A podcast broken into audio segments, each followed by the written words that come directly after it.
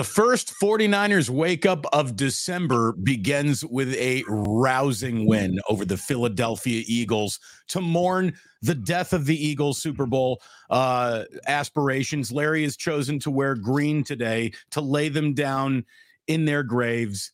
Look, we're not going that far, but Larry, what a win for the 49ers. As big of a statement as Kyle Shanahan's ever seen his team make in the regular season. Huge win for the Niners on the road. It wasn't close. Uh, they dominated this game. Um, they they got dominated in the first quarter, and they came back and they really put it on the Eagles. And by the end, uh, it was a very one sided game. And and well, there's all kinds of heroes in a game like this, but at the top of the list to me are three, which would be Deebo, um, Purdy, and the young DBs. The coverage on the back end was spectacular. Mooney Ward, Demo Lenoir, who had the thunderous hit at the end there on Swift to uh, punctuate the the victory, and then of course Ambry Thomas. Um, you know the 49ers have injected some youth in their secondary, and they went up against the top two, you know, two of the top wide receivers in the game, probably the best tandem going right now. And um, they didn't shut them down those guys both had good numbers, but overall they, you know, they bent, but they didn't break. They made plays in the red zone.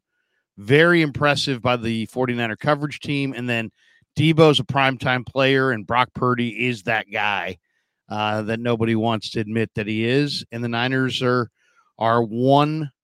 I guess if they can win, they can run the table, and and somebody can knock off Philadelphia, um, possibly the road to Vegas comes through Levi's.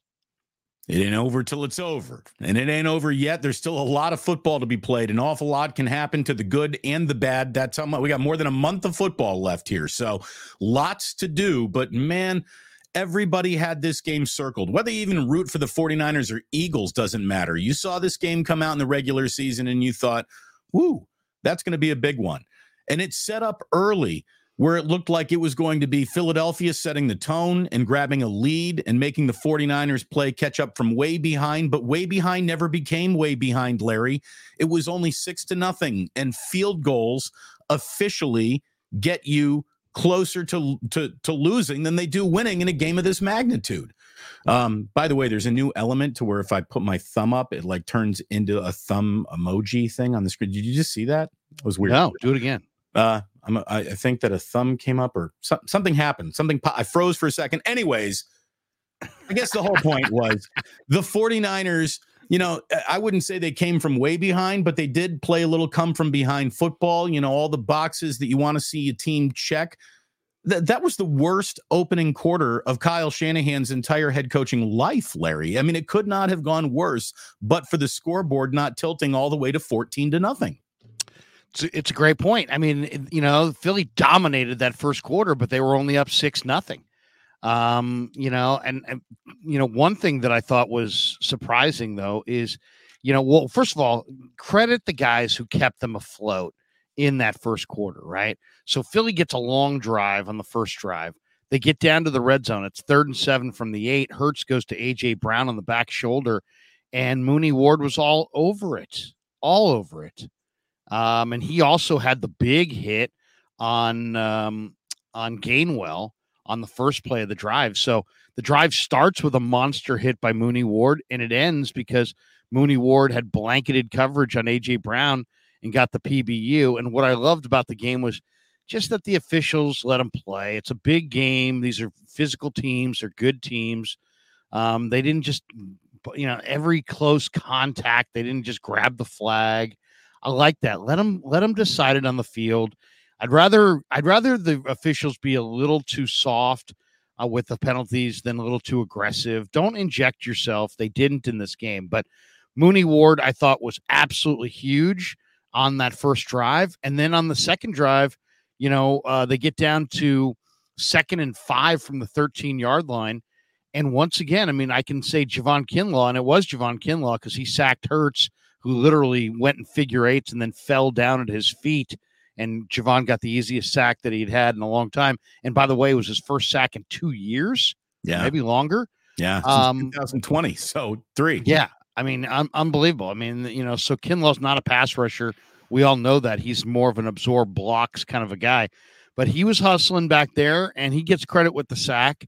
Um, but really, we all know that was a coverage sack because Jalen Hurts dropped back to pass, and he had plenty of time, and just nobody was open. So the coverage on that second and five play led to a third and twenty-one, and then the Niners played very poised and smart football knowing exactly where the sticks were. They knew their down and distance really well in this game, and they held Gainwell to eight yards on third and twenty-one and and forced a field goal.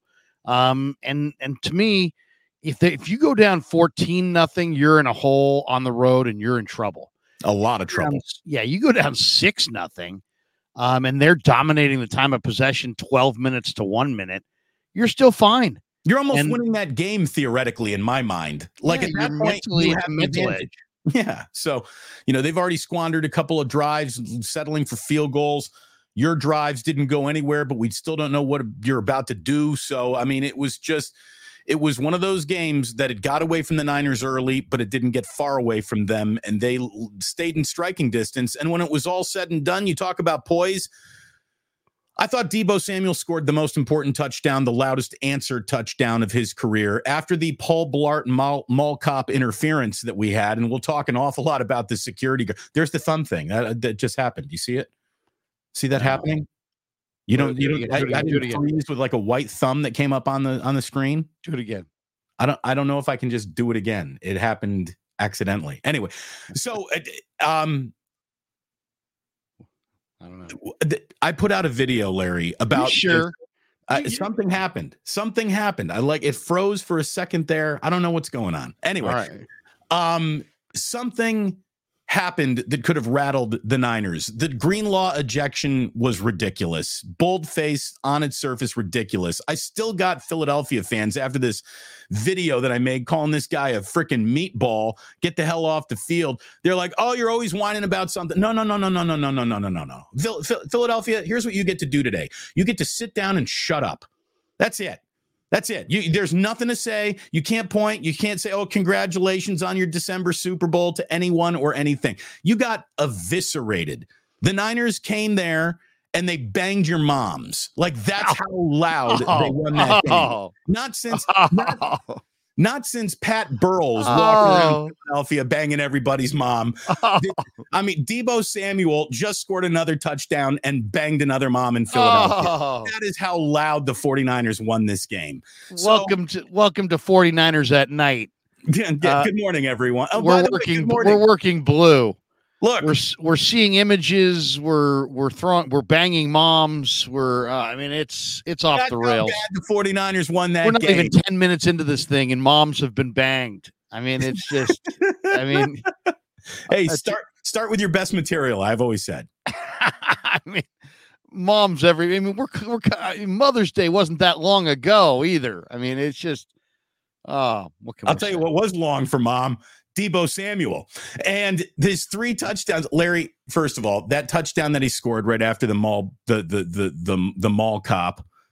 The uh, first energized, one energ- energized the Eagles for the, you know, the Jalen Hurts brotherly shove. So they got a touchdown. And then all of a sudden, Deebo goes on that 48 yard, I'm going to just shake an eagle right off of me. You thought you had me tackled. What you're going to see is me take this to the house. Oh, that he dominated that whole series too, Damon, because he had the kickoff return. So I, I really love Deebo on the kickoff return. It's not necessarily for every yard that he gets, it's for the way that he does it and the confidence that he does it and the energy that he has. It just, it's a fueling type situation watching him run with confidence and strength through a defense or on special teams. So he comes out, he has, you know, the kickoff return, whatever, they're first and 10 on the 23. Cox sacks uh, Purdy on the first play. And you're thinking, oh my God, they're going backwards again. This is looking really, really bad. The momentum you feel shifted, the crowd's into it.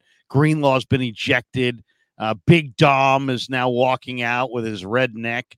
Um, and and all of a sudden, you know, they go Deebo and and you know, one thing about the Eagles is the Eagles on paper were one of the NFL's best teams at limiting yards after the catch. And then for Deebo just to gash him and run right through him to the point where Seth Joyner is on the radio this morning in Philly, just ripping Philly's DBs as as poor tacklers. And they were in this game. He just ran right through them. Um, and it was a major shift in the momentum. And you look up and you're like, whoa, 28 13, this thing. And that's when he started waving goodbye, I believe, wasn't it? Or was it was it not till the Aiyuk? Look, it was worse than that. The or Eagles the Jauan, maybe. The Eagles were getting booed off the field at halftime, Larry. I mean, they're I, I is love that customary. I mean, is that the way they treat their team? This team went to the Super Bowl. They're ten and one. They're it, it's it, at halftime. It's anybody's ball game. Yeah, I mean, it was a hard fought first half. It was 14-6. Look, it wasn't like it was 28-3. Philadelphia fans turn on their own faster than I mean, any other fan base in America. I mean, they walked out of that game seven loss against the Arizona Diamondbacks, telling every single Philadelphia Philly to go you know, I, I, I won't, I won't work Season all desist. Exactly. I mean, it, it's it's it's a city uh, that is full of sports venom, and if you think that they handle winning poorly, wait until you see them lose. And there's an awful lot of that. No one look at it this way. Philly fans love to point to, you know, cry more, whine more. It's the biggest city of whining crybabies after a big loss you're going to find in sports. So Philadelphia, put a Geno's in this side of your mouth, a Pat's in that side of your mouth, realize both of those cheesesteaks are tourist traps and they suck, and take the loss. And we're not even going to do the show where we try to re-examine what happened in the NFC title game because we all know now the show isn't even necessary. We need Brock one highlight. We do need one highlight. We got a highlight. Show something. Yes, here we go. Hit this with a highlight. Oh, he seems happy. This this guy here he is. You know, a real professional football team with real professional men take a loss. Instead, they cried about it. Oh, if our quarterback wasn't hurt, if you would have freaking blocked for him, he would have been hurt. You suck. You're not man enough to admit it. Now you're going to come back here and you're going to get your ass kicked again. And we're going to show you how men play. Not like those little whiners from the West Coast who drink their little wine with their pinkies up and act like you're so superior. Guess what? This is Philly. You're going to lose. You suck. Then guess what? 42 19.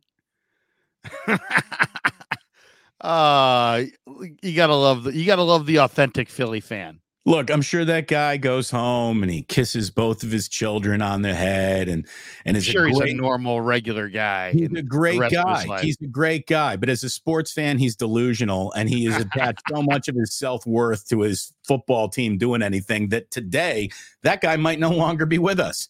That guy might have jumped off some building or something last night pinky in the air, pinky up your ass. That's how bad you got hammered last night. I Pinkies up for Philly. Oh, dude, you know what? Big Mac eight six seven five. Pinkies up for Philly. Let me enjoy this coffee right here, Larry. We do a little sip of the day. This is oh, little pinkies up, mm. white wine. I'm gonna go double pinkies. I'm double pinkies up. Double oh. pinkies for that guy. I Look, guarantee you, a loud horn ends that guy's workday. I guarantee you. Look at it this way. He doesn't even live in Philadelphia. He's from South Jersey. You can just tell. You can just tell. Um, Larry, it was a dominating, yes. absolute dominating game for the 49ers. I mean, really, one of the loudest statements Kyle Shanahan's team's ever been allowed to make in a regular season.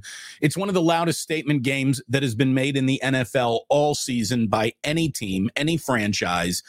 And, you know, we're not some goofy, they're about to be anointed as Super Bowl champion, Yahoo bunch of homers morning show. That's not what 49ers Wake Up is about. 49ers Wake Up tries to frame things properly and in in in reality. And the reality is that this game could be played back in Philadelphia and maybe the Niners could lose that game because that's what the NFL yeah. is. That's what the NFL is. The day the day that you play your best football means nothing to tomorrow means absolutely nothing to tomorrow. I mean, what got decided? What what got decided yesterday?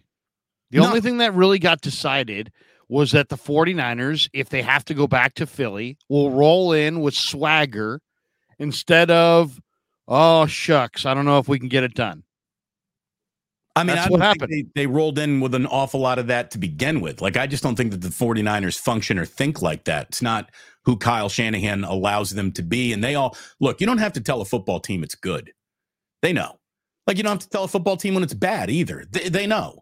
And this team knows. And I think the entire NFL knows. And now the national media knows. And all of Brock's detractors know now that when we sit around talking about the small handful of teams that can actually really become Super Bowl champions. So this will, you know, let's say the Houston Texans are in the playoffs. Great. They're not going to the Super Bowl. They're not ready yet, you know, but it'd be great for them if they get there to be super story. But that's as good as that's where that story tops out, right?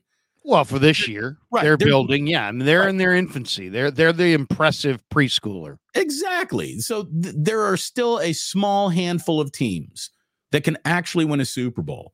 And the 49ers are right in the middle of that handful.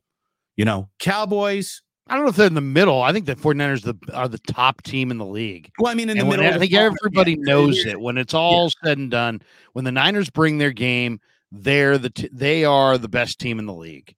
Um, and you saw it yesterday. I mean, Eagles are cut the lead to 21-13 on the after and and Greenlaw gets ejected with Big Dom, even though the security guy put his hands on Greenlaw first. And the Niners get it back on their 23. And I thought the one of the biggest plays of the game was the third and seven. So, you know, Fletcher Cox stuffs, uh, you know, sacks the quarterback on first down. CMC runs for five on second and 12. So they get the third and seven. And Purdy threw a really nice timed comeback route to Brandon Aiyuk for a first down against Darius Slay. And it just felt like the Niners took a breath. The next play, CMC rumbles for 16 yards. And the play after that, Purdy goes to Deebo for 48, and he goes untouched through the middle of uh, Philly's defense. And, you know, I mean, it's just, it's, you know, you look up and it's 28 13. I mean, and the Niners took control of this thing. But I, I, if you said what was the key to victory, I think it was two things. Brock Purdy playing with a ton of poise in that environment, that atmosphere, very difficult to do. Very difficult to do. For a 23 year old quarterback to play as mistake free football as that guy played for the most part, um, very difficult to do. I think that has to be applauded. That's one. Number two, on defense, the 49ers as a defensive unit kept Philly in third and long a lot of the day. I mean, I didn't look exactly how the third downs broke down, but we didn't see a ton of the tush push because the Niners won on first and second down and they got into a lot of third and fives, third and six. Heck, we saw them punt in a situation where I thought they would go for it. Late, that Um, late fourth and two, I was surprised. It was, and that's the thing. I guess it wasn't even that late, and he just didn't want to give the Niners the ball back on their own side of the field. But I even got a stop text, them on D. I got a text from John Kincaid, who is a Philadelphia sports talk show host who came on my channel last week, Larry, and and he said. It, he's like, I can't believe Sirianni didn't go for it right there. And he basically told his entire team that everything we're doing all season long that has worked for us, we don't think can work today. And that was like a, a message that the Eagles probably didn't take very well on their own sideline. And that's when they realized, yeah, we're just not going to get this done today. And look, you, you talked about third down. The uh, Niners were eight of 11. Didn't feel like an eight of 11 day on third down for the Niners, but they were. And the Eagles were eight of 15. You know, there's a lot of, there's that's a, of- great number for the 49ers for Brock Purdy. I mean, that's the quarterback down. Yeah. Third down. What do you do on third down? Eight of 11 against the best team in the league in their joint uh, with all the pressure and everything that goes into it. Damon, I think we also got to credit Kyle Shanahan here because, um, you know, the Niners are down six nothing. They get the ball back in that third possession. They get down to third and goal from the two and you're thinking they're going to have to settle for a field goal here. And I thought that play design on the touchdown to Aiyuk was just awesome. I mean, one, it was great chemistry, a great connection by Aiyuk and Purdy. Purdy threw it to a spot. Aiyuk got to that spot and touchdown Niners. But, you know, I believe you had a three wide receivers bunch to the right. You had a play action bootleg. You had the orbit motion with Deebo moving away from you know, moving from uh, left to right, and you had Aiyuk in the back, and they also had Jennings up front, and it was like they were worried about they were worried about Deebo. they were worried about Purdy running, they were worried about the quicker quick underneath route to Jennings, and nobody covered the best receiver going right now, and he was in the back of the end zone and just a perfect timing route. There was really nobody there. Um, great throw, led him perfectly. Great diving catch. The Eagles challenge said it wasn't a catch, but replay uh, made it stand up. Aiyuk did a great design. job getting his hand underneath that ball because it did move a little. It did skid across the ground as he was going down to the ground. But yeah, but that was the, the, design on that one was so unique because you have a play action bootleg and you got the orbit motion and you've got all kinds of eye candy pre snap and there's all kinds of things going on there. You got the quarterback moving. You got Jennings with the quick underneath route, and it's like you just put tons of pressure right at the snap on Philly's defense, and they folded right there. So that I thought that was just a absolute pull it out of your back pocket at the perfect spot right there in third and goal. Maybe the call of the game. Sometimes, you know, to to really find out what happened in the game, you got to look deeper than the numbers show, and you got to find what a lot of people refer to as hidden yardage. Very rarely is hidden yardage right there in a rushing total. But that to me is where so much of the difference in this game was, Larry. I mean, the Eagles, eh, one of their calling cards is how well they run the ball. 46 rushing yards for the Eagles yesterday. 46. That's it. 46 in a game that they were leading. So, I mean, when you're up and they were only up, you know, six, but still that's up. And that means you start running the ball. You're not as aggressive. You kind of go into what you do and you, you know, you get out of the these are the special pages of the playbook to go back to the okay, this is our meat and potato pages of the playbook. There was no meat and potatoes for the Eagles yesterday. They couldn't get anyone going on the ground, Jalen Hurts included.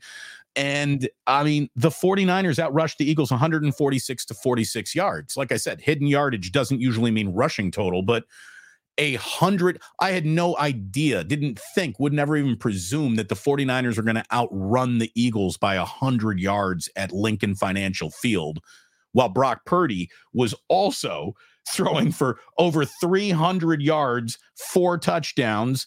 Debo Samuel was scoring three different times, and again, just banging moms. And it was, it was, uh, it, it was, it was as scary as the 49ers have looked all year. They have 42 points in three quarters, Larry. Well, and not only that, I mean, the Niners pulled away with 14 in the fourth. So, I mean, it, it wasn't like this game wasn't close. And from the outset, the Eagles led 6 nothing at the end of the first quarter. It was an eight point game at the half.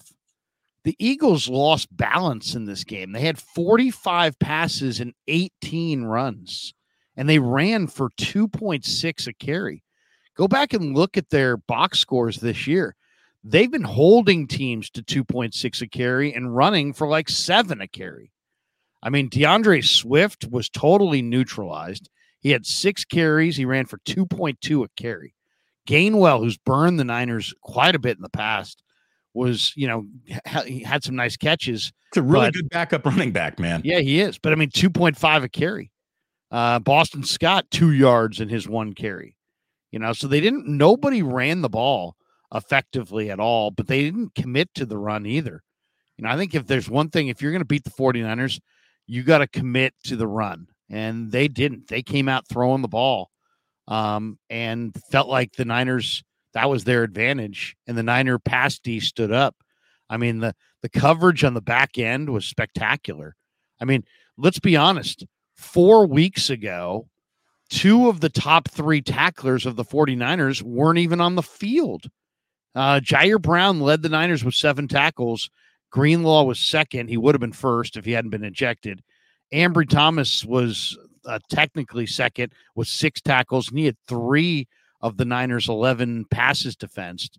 So, I mean, Ambry and Ji'Ayir on the back end played really solid football on the road as very young players. I mean, Brown's a freaking rookie, and Ambry is, you know, has what half dozen starts to his name. I mean, he has barely played in his career. So, I mean, those are two young, talented defensive backs that stood up in the moment. that to me, there was one thing that that I'm excited to talk to Wilks about this week is how he felt his coverage unit stood up on the back end. I mean, if you look at those numbers, AJ Brown was eight for 114 and DeVonta was nine for 96. So it wasn't like they were shut down, but it was on 24 targets. I mean, they went at those guys a lot, you know, so they caught 17 and they and they didn't catch seven. So the not bad numbers. And and it seemed like when Hurts did drop back to pass, there were multiple times where there just nothing was that was nobody was open. So that's well, a I mean huge departure from Cincinnati. If you, if you want to know how good the secondary played for the 49ers, just watch all that time that Jalen Hurts had in the pocket. And and I'm going to tell you right now, eh, every single zoom in on Lane Johnson, he's got a handful of jerseys. I don't think that there's any offensive lineman that is allowed to false start and hold as often as Lane Johnson seems to get away with it. But no complaints, right? They he's did, awesome though, man. He he's, he's did really you see good. that play where he just ragdolled Bosa at the point of attack. I mean, Yeah, it was just He's, He's a a really good tackle. He's a really good tackle. And like all really good tackles, you get away with a little bit of murder on your way to the Hall of Fame one day. You know, I mean, that's it's kind of part of the position. And but the the the time that Hurts had without him really even scrambling to extend that time. I mean, he is just sitting there like bouncing, just bouncing in the pocket, just waiting for something to pop open and nothing comes open. And now, okay, it's the Niners, so I got to move a little here. I got to move around a little bit. And he moves to his second location, and now he's kind of bouncing over there, just scanning the field. He's on his, you know, there's only four guys in the pattern, yet he's on his sixth read. I mean, he's looking anywhere to go with the ball, and there's nowhere to go with the ball. And that's a coverage sack. That is coverage. That is really good secondary play. And there is a a clock of diminishing returns that Jalen Hurts did not have ticking in his head.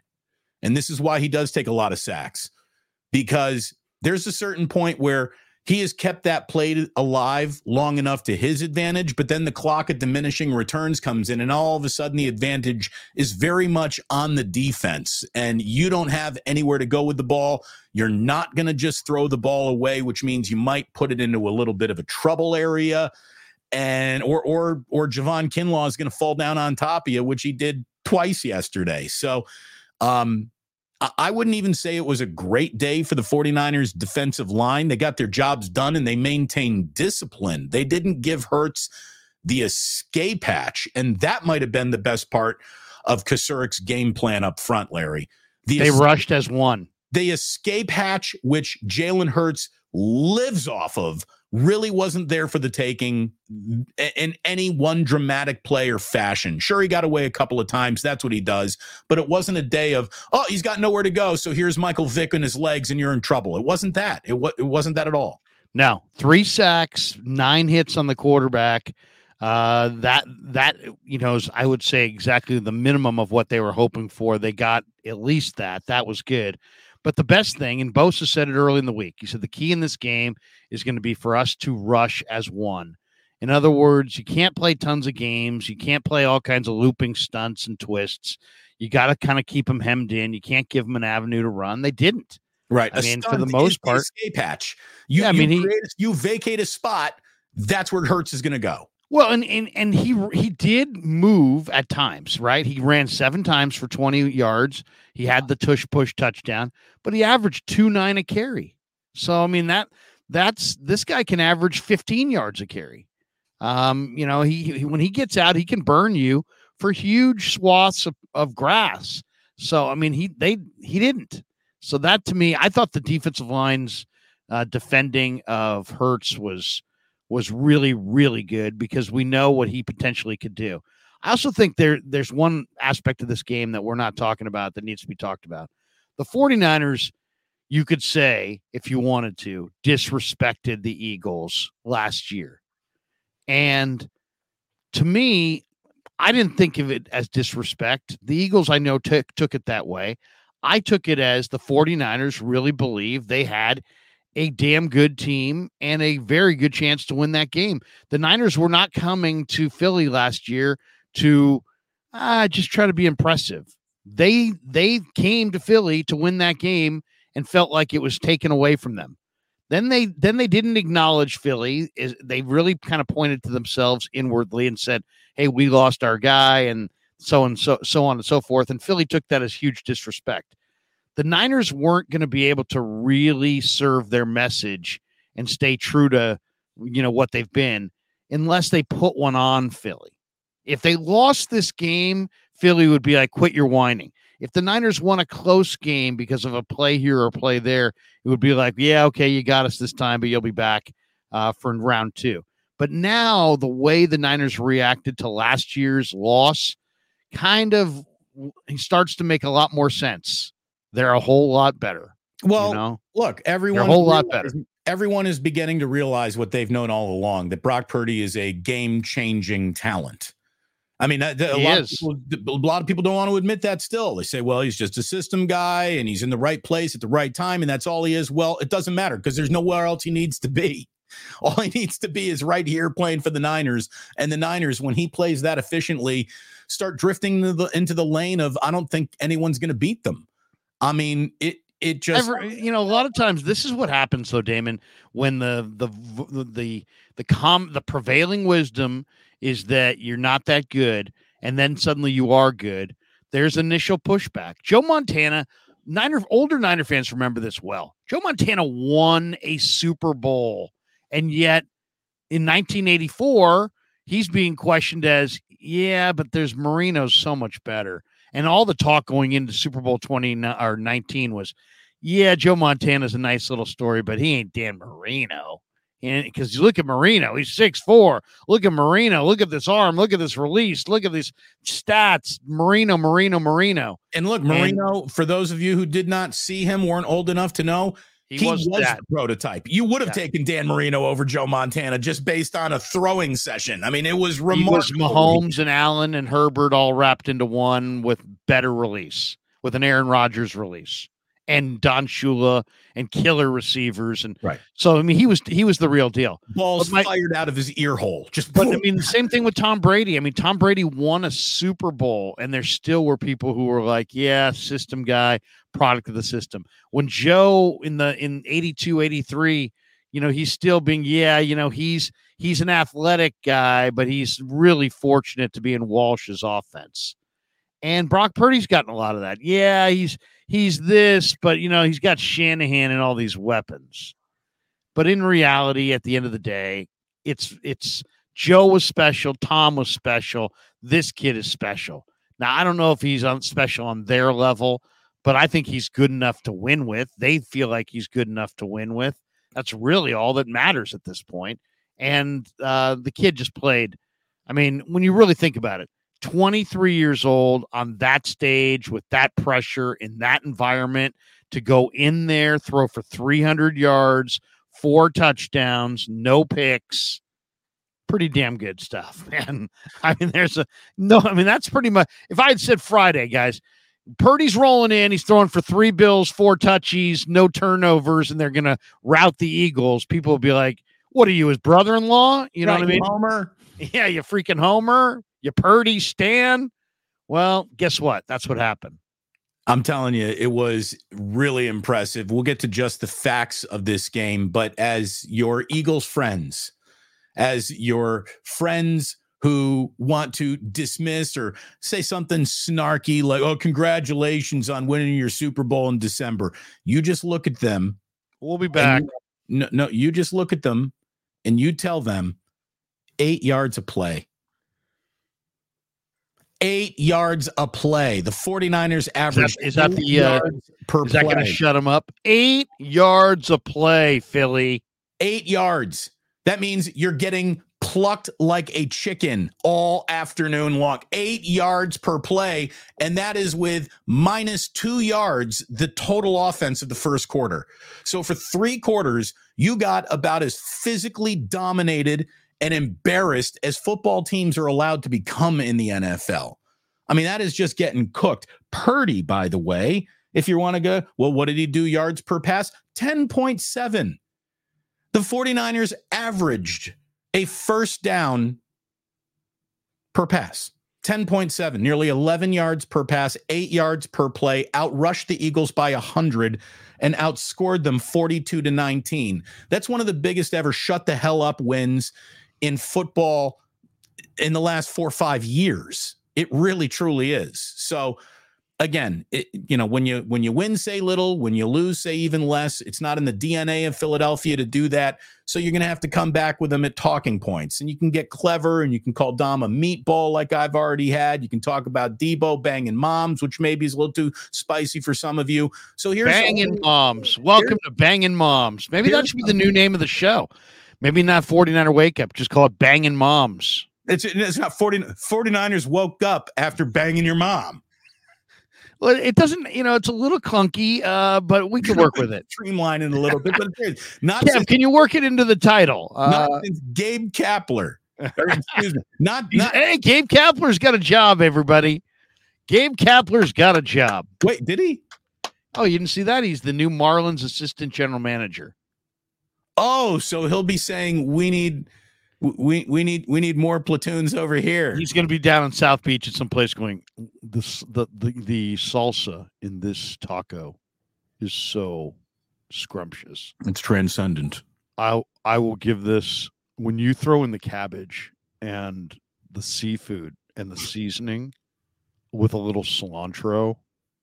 I mean, it is all right. All right, Gabe. Fantastic. I give I give it a forty six.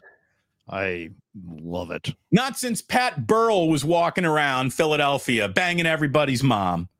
As no, but look, all you need to say, and this is appropriate for any and all age groups, no matter where you say it. You can say this on terrestrial radio, and no one's going to get mad. Eight yards per play. Philadelphia, shut up. Not even your security guard could come and rescue you. And I do want to talk about and that. Who's that guy securing, by the way? He well, was literally on the sidelines.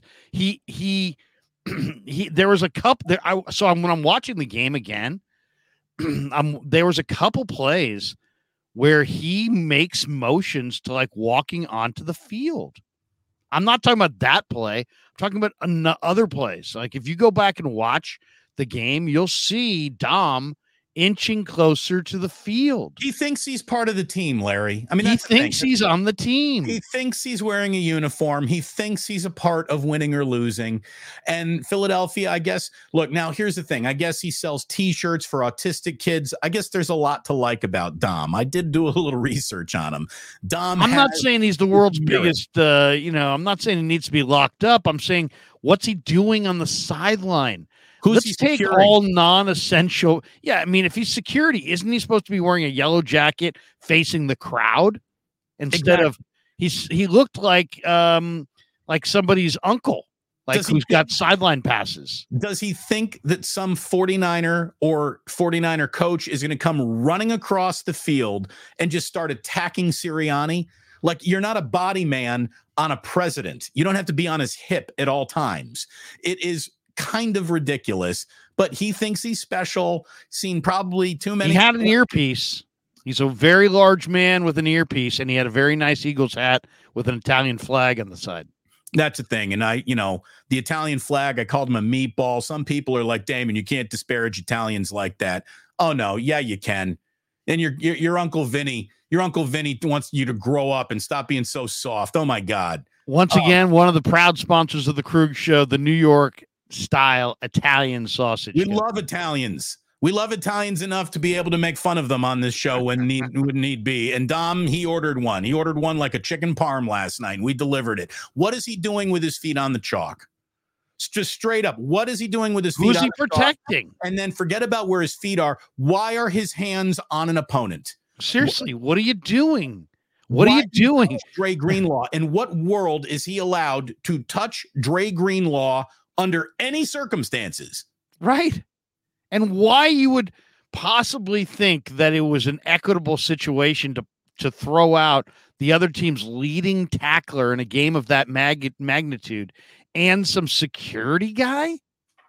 They're both on the same level. So the security guy can put his hands on a on a player, but a player can't kind of point back and suddenly I mean, it wasn't like he dropped him with a left or anything. He was pointing and it like bumped into the guy's cheek and nose. It, it wasn't violence. It wasn't like Dom was hurt at all. So what are we doing here? You're going to kick Greenlaw off the out of the game like he's like Draymond Green with his 27th offense. I mean, come on. I know he's a hard hitter, but he's hardly got a history of going at you know, sideline personnel in the middle right. of games. I've never the seen game, him attack anyone holding a down and distance marker. right. I mean, you're going to you're going to eject the 49ers leading tackler in a game of this magnitude. I mean, if the Niners had come back and and gagged away the game, I mean, we'd be talking about that right there that their their leading tackler. I mean, what point of the game did he get ejected? So that was Larry. Uh, now that was the beginning of the third quarter, oh. and he still wind up leading the Niners in tackles. That's how good Greenlaw was. He was on pace for like a 16 tackle night, and instead he's Dom and him left. Now, a lot of Niners fans are saying that Greenlaw didn't even deserve the penalty. I'll push back on that. We are our reputations. Dre Why? Greenlaw slammed him down. Yeah, Dre Greenlaw's reputation on sideline plays is never going to give him the benefit of the doubt. He did suplex the player a little bit. He drove him to the ground. And again, g- guys named Dre. Hard hit. Guys named Dre coming out of San Francisco get no benefits of the doubt uh, from officials in either the NBA or the NFL. So I thought that the personal foul was totally, absolutely you know, I was fine with it, no problem at all. But the ejection, ejection uh, come on. I mean, yeah. I just like the NFL get off the game. Get stop involved stop interjecting yourself into the game. You know just but that give him a penalty give him the penalty. The penalty is even borderline but to give him the penalty and the ejection is really that really was uncalled for. And it came from New York, Larry. I mean, that's the thing. It was only on replay did he get ejected. It wasn't an immediate ejection. There wasn't a an official on the field who thought this player's got to get run. Um, that came in from New York. I, I couldn't believe it. I mean, I was really flabbergasted. I've been watching football my entire life, and I've I've never seen a a non-essential member of a sideline affect a game. I've, I've, I've never, never seen. I've never. I mean, we just watched Jacksonville. Their leading tackler is at Foyesade Oluokun. Yeah, Oluokun. There, there were fewer people who said his name in the broadcast than knew this guy's name. Immediately, it was like Big Dom's. What? And then immediately, everybody knew his name. He told Kevin where to go to, to dinner. And I guess we went to the, the the restaurant that Dom recommended. Again, apparently Dom's a good guy. I Dom Dom's a, probably like Dom's a hell of a guy, except he just can't keep his hands off of Dre Greenlaw in the middle of the game. My grandmother would look at him, she'd call him, he's a good eater. Um, and, and and good eaters know where good restaurants are. And I bet you Dom can point you in a lot of delicious spots. Where he Wait a second. Uh, our chat is knows Dom as well, Damon. Our chat knows Dom. G Martinez says Dom the wannabe. West Coast Kings just a simple F Dom. There you go. I'm pretty sure what I know what that means. I mean, feed Dom. Feed Dom. Is that what F Dom stands for? Look, I just I've never seen never seen Butthead. Dom thought the Linc was SeaWorld working as a whale. See, uh, again, we don't need to fat shame. And here's the thing: someone's like, "Dom books bets for Sirianni." These are my people. The fat people are my people. I'm one of these people. You can make fun of your own. So, uh. Dom's got a couple pounds on me, but look at this, Larry. Get got, off I, the field. You're a security guard. What is it with Philadelphia security guards? It's like Bruce Willis in Unbreakable. I mean, uh, they they seriously like Philadelphia glorifies and thinks they got superheroes as security guards. I guarantee you, this guy goes home and watches Unbreakable by M Night Shyamalan and touches himself. He probably sits there with little Jergens and some Kleenex, looking at this security guard. Welcome, welcome to Banging Moms. Um, let me just say this: you're it's not interactive. You know, have you ever noticed that they always talk about something and be like, and guess what? Little kids, boys and girls, it's interactive. Everything's now interactive. You don't just watch the All Star game, you vote for who you want uh, the manager to put in the game. It's interactive. Right. Interactive is like the new buzzword that says that everything's a whole freaking tons better. Football is not interactive. Somebody tell Dom.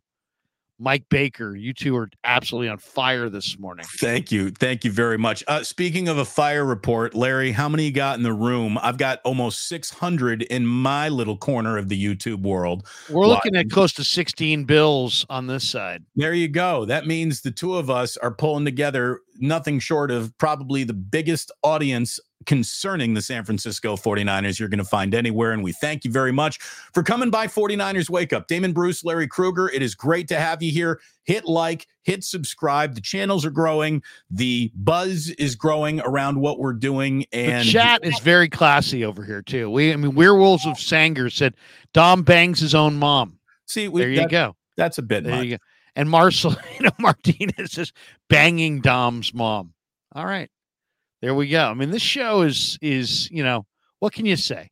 What can you what say? Would, what would you say Damon brings to the show, Larry? well, well, it's a different kind of a crowd. you don't really get this on the radio. Yeah, uh, there's a lot of people. Uh, well, where's uh, where's the? Don't you have Annie Baby with a? Uh, didn't she have pound like a it, pound it, pound it, pound Thank you. It. That right Thank there. You. Oh yeah, yes. we got that. we, we got that. We absolutely got that. And look, what we also have is the 49ers in Philadelphia Sunday evening officially achieving maximum. Dale says, "Come on, you two. You guys are better than mom jokes. Are we? Yeah. Are For, we really better than mom jokes? It's nothing think better about than that. mom jokes. Let's really think about that you can go back to a cave, you can see some hieroglyphics, and at the end of it, when you decipher it, you can realize, oh, that's a mom joke. Cavemen are making mom jokes. Erwin Kwong says Dom's mom's better than Stacy's mom, who I heard has got it going on. it's do, do you like that song? I have it on my Apple Music. Stacy's mom has got it going on. It's a it's a painfully catchy song. You can't you can't deny was awesome. it Fountains of Wayne? Is that who that is? Yes. Fountains yes. of Wayne. Now that's a good poll. Now that is a deep pull. Paulie Mac. Paulie Mac. That's a Paulie Mac poll right there, ladies and gentlemen. By the way, we wish that Paulie is, Mac. That is very, a Paul. That is a Paul Mac right there. Even Paul would be clapping on that one. Thank you. Thank you. Are you ready to get to just the facts? Brought to you by Fountains of Wayne. Are you ready, sure. Larry? Yes, absolutely. And we All have right we have 20 super chats to get to as well. So we all right. Probably, well, let's we go probably let's get this let's get this show rolling and uh, enough mom banging and dom banging and let's just get let's start talking some ball here. Okay. Here we go. All First right, of all, go. Eagles fans need to just pipe down an awful lot this morning because when it comes to the rivalry between the 49ers and the Eagles, there really isn't one. The hammer and the rival are not nails, and the Niners improved to 22 14 and 1 all time against the Eagles, including a 12 6 and 1 record on the Eagles field and the 49ers have officially beaten the Eagles in the regular season four of their last six meetings. So Niners got an awful lot of ownage on this Eagles team. Brock We're calling Purdy, the Linc Levi's East from now mm-hmm. on. That's Levi's East. Totally.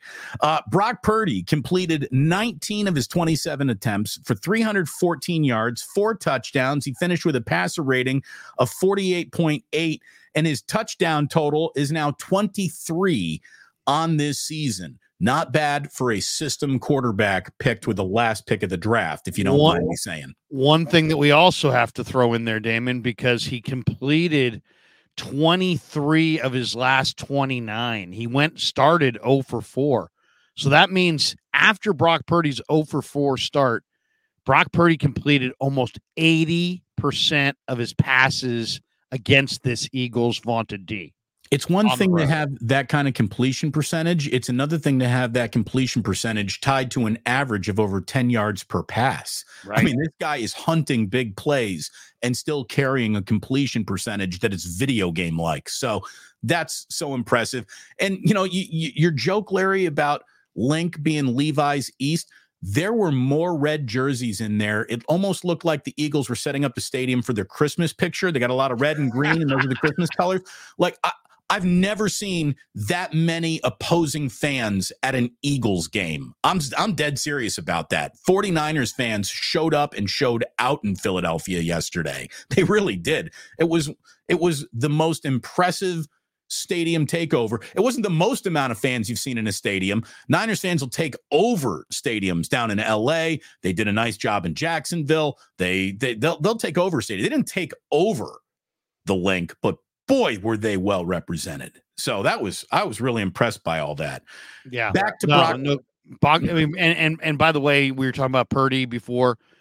All of Purdy's five best games in his career, as far as passing yards, have come this season, and three have occurred in his last four games overall.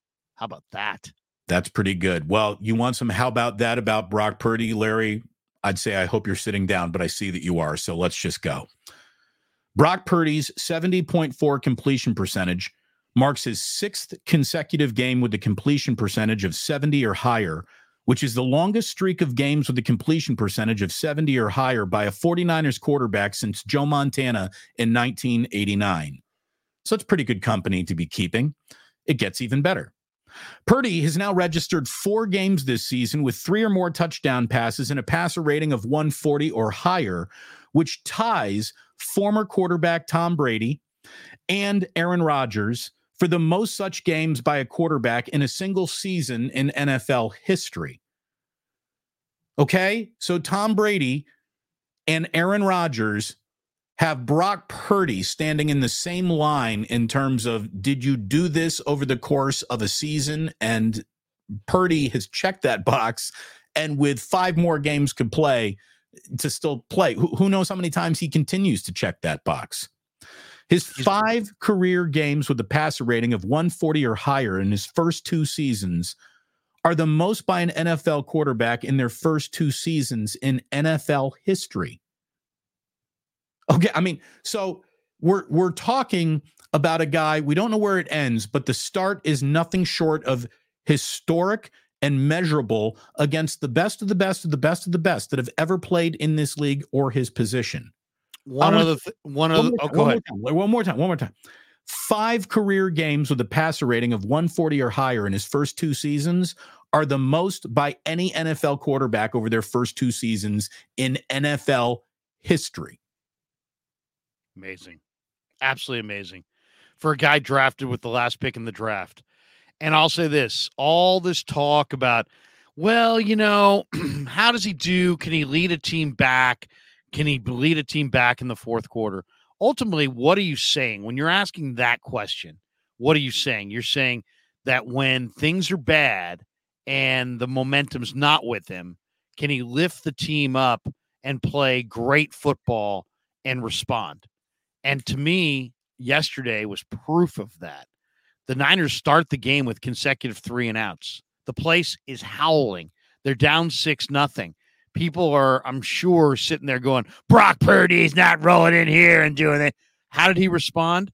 11 play drive. On the 11 play drive, he completes six of seven and then hits uh, Aiyuk in the end zone to get the Niners on the board. Then how does he follow that up? 10 play drive.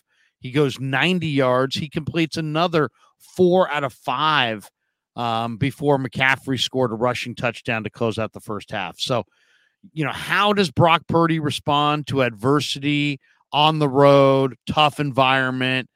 You just saw it there. An 11 play drive, six of seven, a 10 play drive, four of five, and the Niners go into the locker room up 14 6.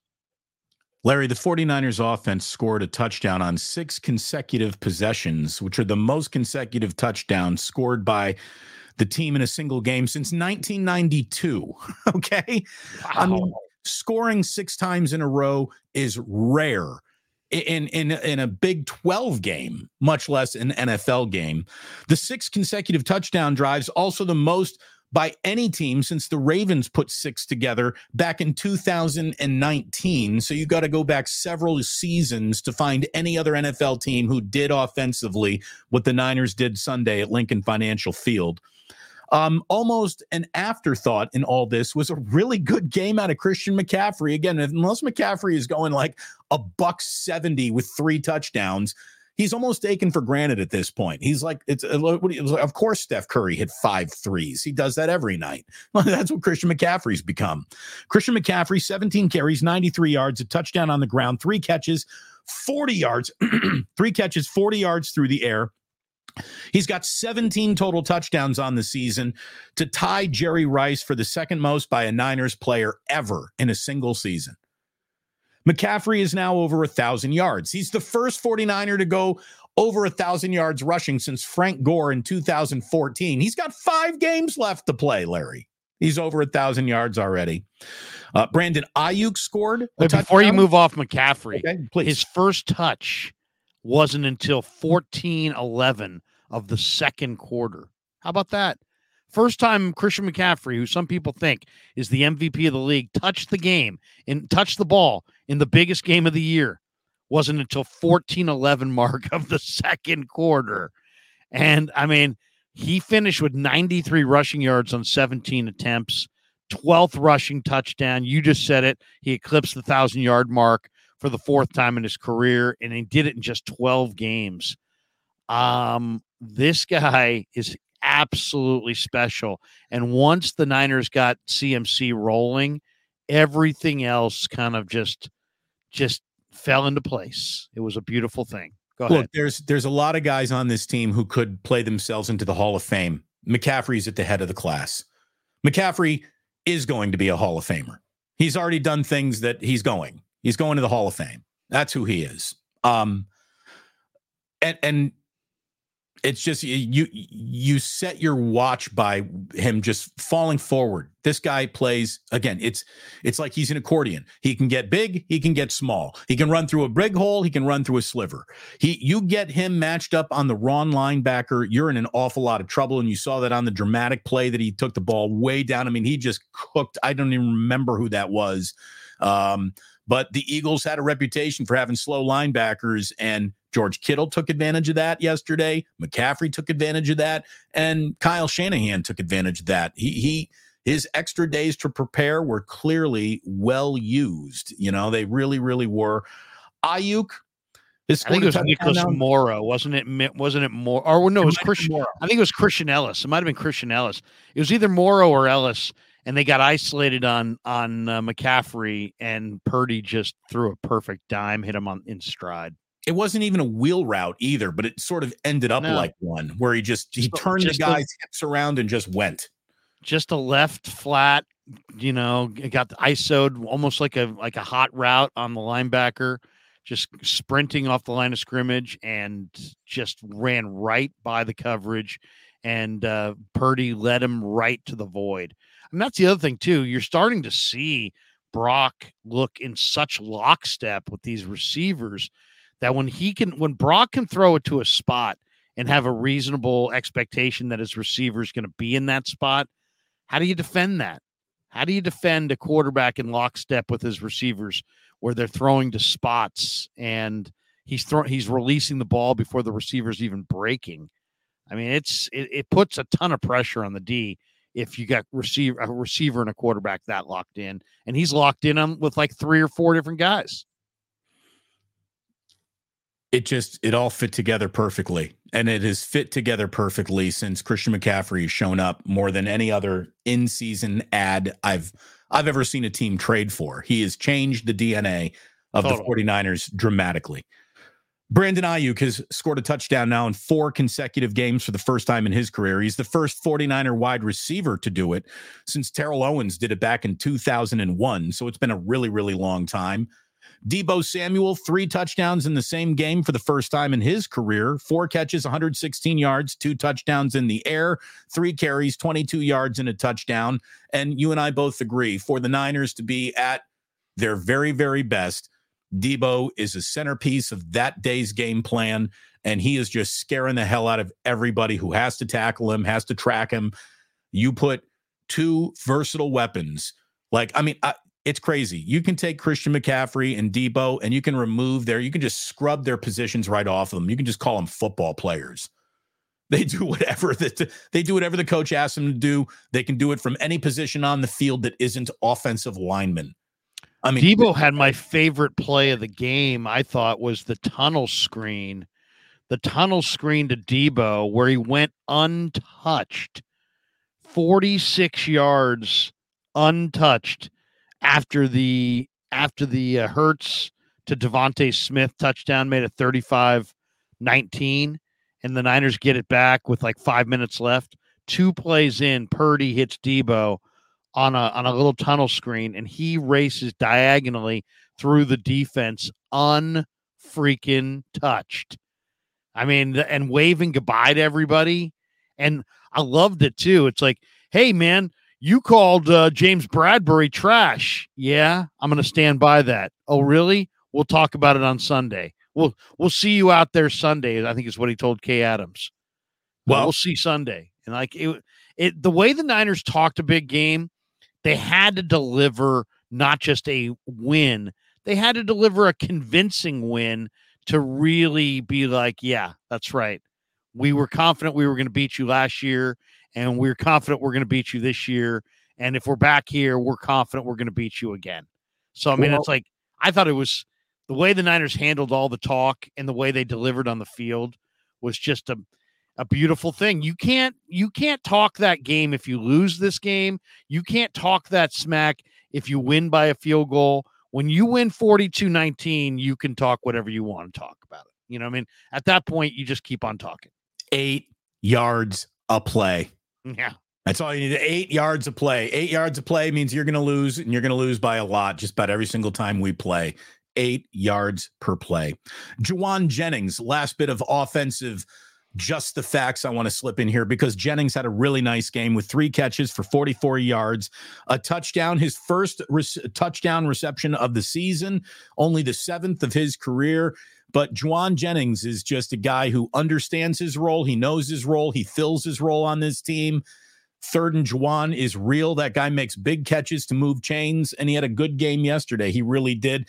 Meanwhile, defensively for the 49ers, they held an opposing offense without a 100 yard individual rusher now for the 39th consecutive game. It is the longest active streak in all of football.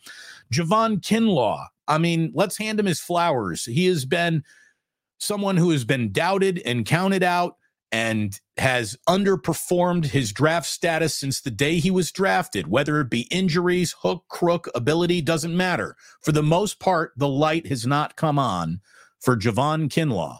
It has come on a little bit this year, and it's shown its brightest Sunday when he finishes with a two sack game. This guy doesn't sack a quarterback, but he had two uh, on Sunday and in Philadelphia. Four other tackles besides that.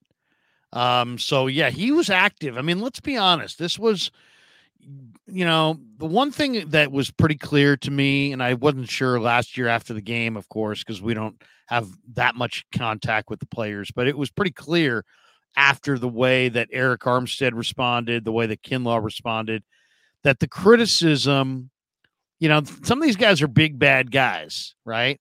And and nobody's bigger or badder than than Javon Kinlaw. But you know, they hear the criticism and the criticism hurts. And he had an entire offseason to watch those highlights, people joking, hey, he's getting kicked out of the club and and everybody, you know, took their shots at him in the aftermath of um, of last year's NFC Championship game because there were some really bad plays right on film there where Kelce was kicking him out and he he did he wasn't anchoring and he couldn't couldn't hold up on that knee and he just looked really really bad and Kinlaw you know took a lot of that to heart a lot of that it was really hurt him um, he's he is a kind of a sensitive guy uh, Armstead kind of even said it he's like hey man you know that that really got to Javon. And he, you know, it's like, so he came back this year with just a vengeance. The Niners did not pick up his fifth year option, that he doesn't even know if he's going to be on this team next year. Um, but he has put together the best year of his career thus far. He's battling, he's staying healthy, he's playing with leverage more than he's not. Um, he he he had an incredible play last week on Thanksgiving that led to the Ambry interception where he just absolutely ragdolled the center and waltzed him into the back of Geno and forced Geno to throw before he wanted to, and Ambry came away with the pick. And and Kinlaw's playing better, much better. And in this game, he he kept those feet moving. He made plays against the run. Uh, he got in the backfield. He was active. Very very strong performance from Kinlaw, and I feel happiest in some ways for him because he got full redemption last night. I mean, he got full redemption. He was bad in last year's game. He was good in this year's game. Look, he he is finally delivering on the promise of the draft pick. You know, he's never going to be a star, but He's not Buckner. he he's he's going to occupy offensive linemen because he's a legit check. You got to check him, and that opens the door for other guys to flourish around him. And the formula, when it works, it really, really works for the 49ers. And this, we need to come back, I think, to Kyle Shanahan. Kyle Shanahan, in spite of the single worst, and this is measured, this isn't an opinion. That's the worst opening quarter of Kyle Shanahan's entire life. Minus two yards, six plays run. He's lucky as hell to only be down six to nothing. But after that, Kyle called one of his best games he's ever called. And I, somebody even Larry on the post Six straight possessions. Yeah. They scored touchdowns. I mean, that was that Somebody was like asked me- 94 49er esque right there. somebody asked me, "Do you think that Kyle was just using that first quarter to set up what he did later?" No, no, no, no, no. Kyle's No. mission is to come out and score right away, and he usually does. So that was not the. You know, I'm I'm not saying that something wasn't established in the first that might have paid off for him a little bit later, but there was really nothing that happened that benefited the Niners in any way offensively in that opening quarter. And look at what they did still with 42 points and all those yards and eight yards per play and nearly 11 yards per pass and all those touchdowns and you know just just punches and bunches. Um, when the Niners get rolling, they're a handful. And Shanahan got to do the Shanahan halftime special where he scores right before the half and then comes and gets the ball in the third quarter and scores right after. I mean, that Kyle, you want to talk about laying awake at night having football fantasies. That's always right in the middle of Kyle's football fantasy. I want that wraparound score around the halftime. He got that. And just The Niners are so comfortable in that mode that I think the advantageous thing to do if you're going against them is to make them as uncomfortable as possible and just don't let them get what they want, which is they want to kick it off and they want you to kick it off to begin the third quarter and they they feel most comfortable kind of scheming the game with that in mind and I just think that if I was going against them in a playoff game I'm just whatever if anything I can do to make them uncomfortable and I would try to force I would try to force them to have the ball first to start the game. No, again, and the Niners have responded by scoring more opening drive points than any other team in the NFL. So if that's the poison that you choose, that could be enough to poison you. I mean, it's Yeah. The Niners got answers this year. They really do. The Niners got answers. And uh, they were on full display in Philadelphia. Larry, let's you and I come up with some answers for all these good people and the super chats. I see more are coming in. So Yeah, we Uh, got 26 sitting here, so let's get through them right now. take us through. Um it's an extravaganza on this um what what are we calling this show now? Banging moms. All No, right. no, it's still 49er wake up. 49er wake up 49er after you wake next bang your mom. moms. All right. Philadelphia. Yeah. What, what's that? Say it again. Philadelphia. Elite Archer 23. I was wrong. I thought Kyle would be conservative and take the ball out of Purdy's hands. Kyle is glowing as a coach, and I was wrong. I remember. I remember. How good does that Elite feel? Archer- How does that Elite Archer? I feel like Elite Archer. He gave us five dollars, but I think he took more th- than you know. He got a lot out of that. Look at Hey, that. you know, It's a man who admitted he was wrong. I, I I remember specifically on Monday when we did a special 49ers wake up ahead of the game of the year, him saying, I think this is going to be a loss. And I said, Well, just look, if you're wrong, show up on Friday and admit it. And he did. And Elite Look. Archer, Elite Archer stock is going up on the NASDAQ this morning. Look at that. Then maybe that's the theme of today's show. Call up or send a super chat, and let's all admit when we're wrong. Kakoa Ace says it took a tush push for Philly to score a touchdown. Coverages w- was as good as it gets. Uh, thanks for the show, guys. Keep up the content.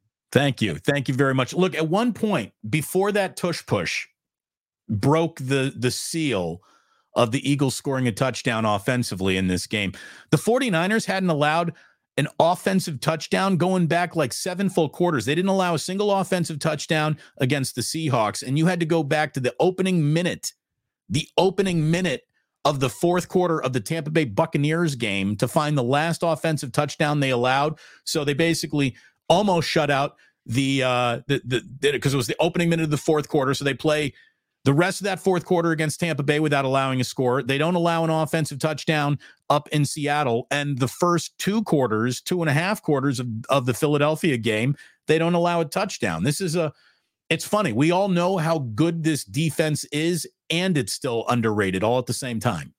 I love, you know what I love the most about the tush push? They scored their tush push touchdown. Greenlaw's ejected.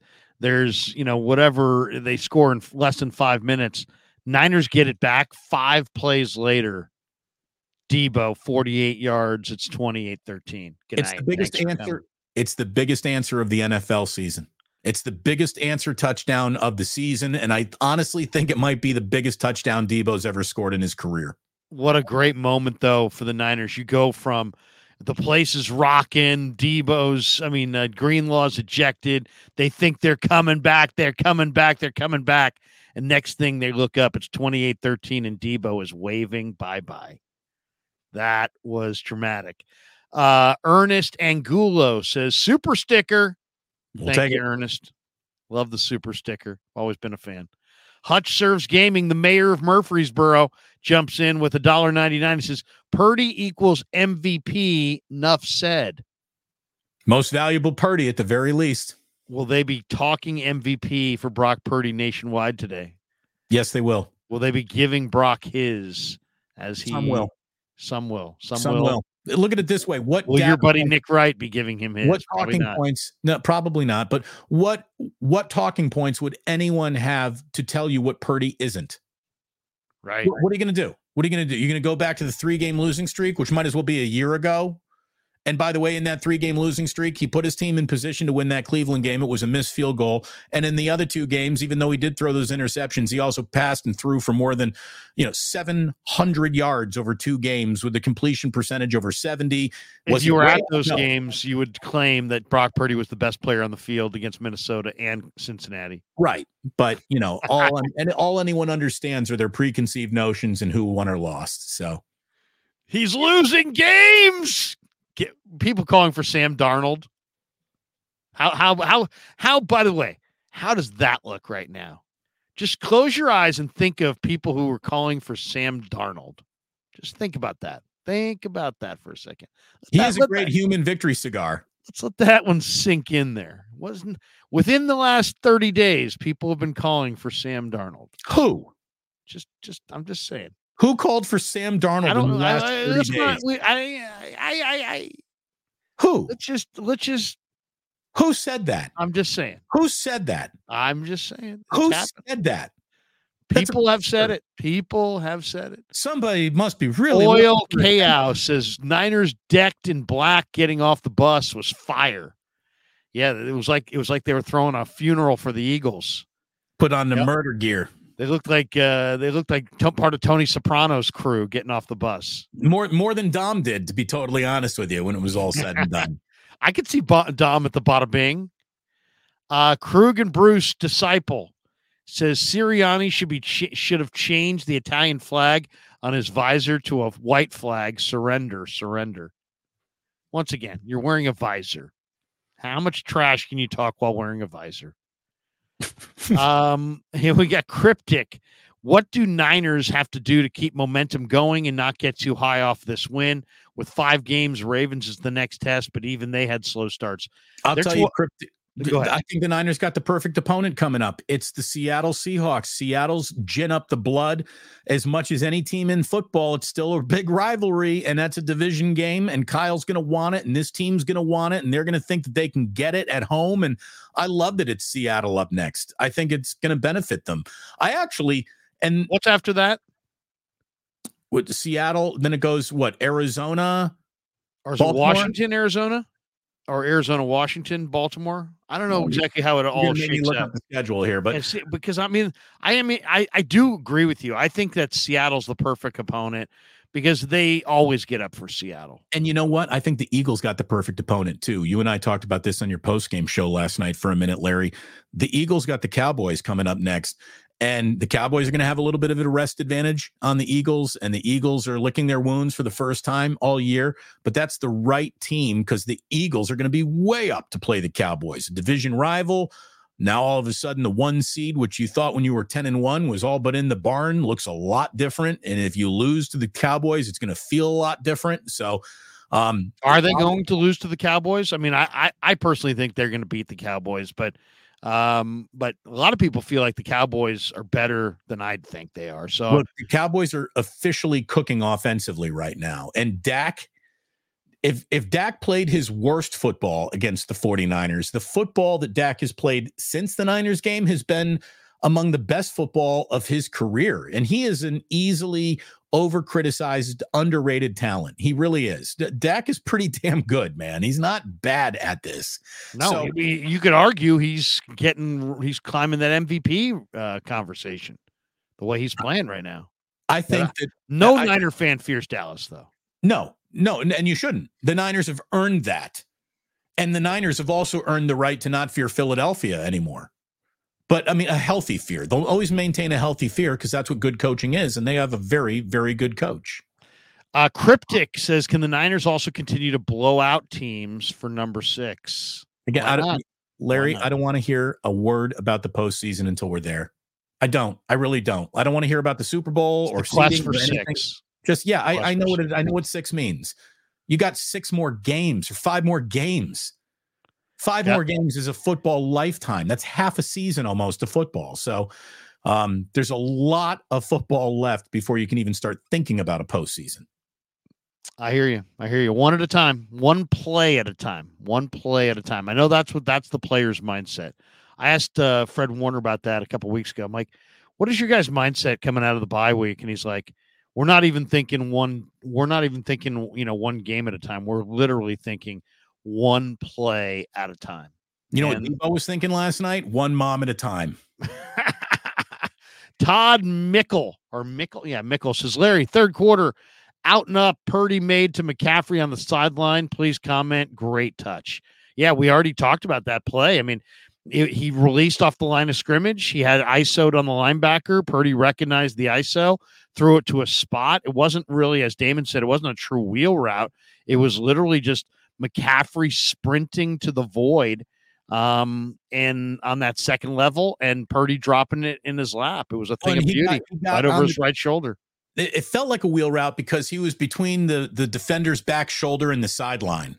Right. I mean, he just he found that negative space, and I don't know what route got him there, but it was it well, was like a, a wheel route would be the wheel route would be the equivalent of the out and the up, right? So you you know you turn over your left shoulder, you put out your right hand, you're running the out pattern, and as soon as the DB bites, you flip around and you turn you put out the left hand and you right. get up the field by three or four steps, and that's your classic wheel. But he this wasn't a wheel. This was like a free release off the line of scrimmage, sprinting directly to the spot, and he just he just threw it over his shoulder, but it was the kind of touch throw that was beautiful because it hit him in stride.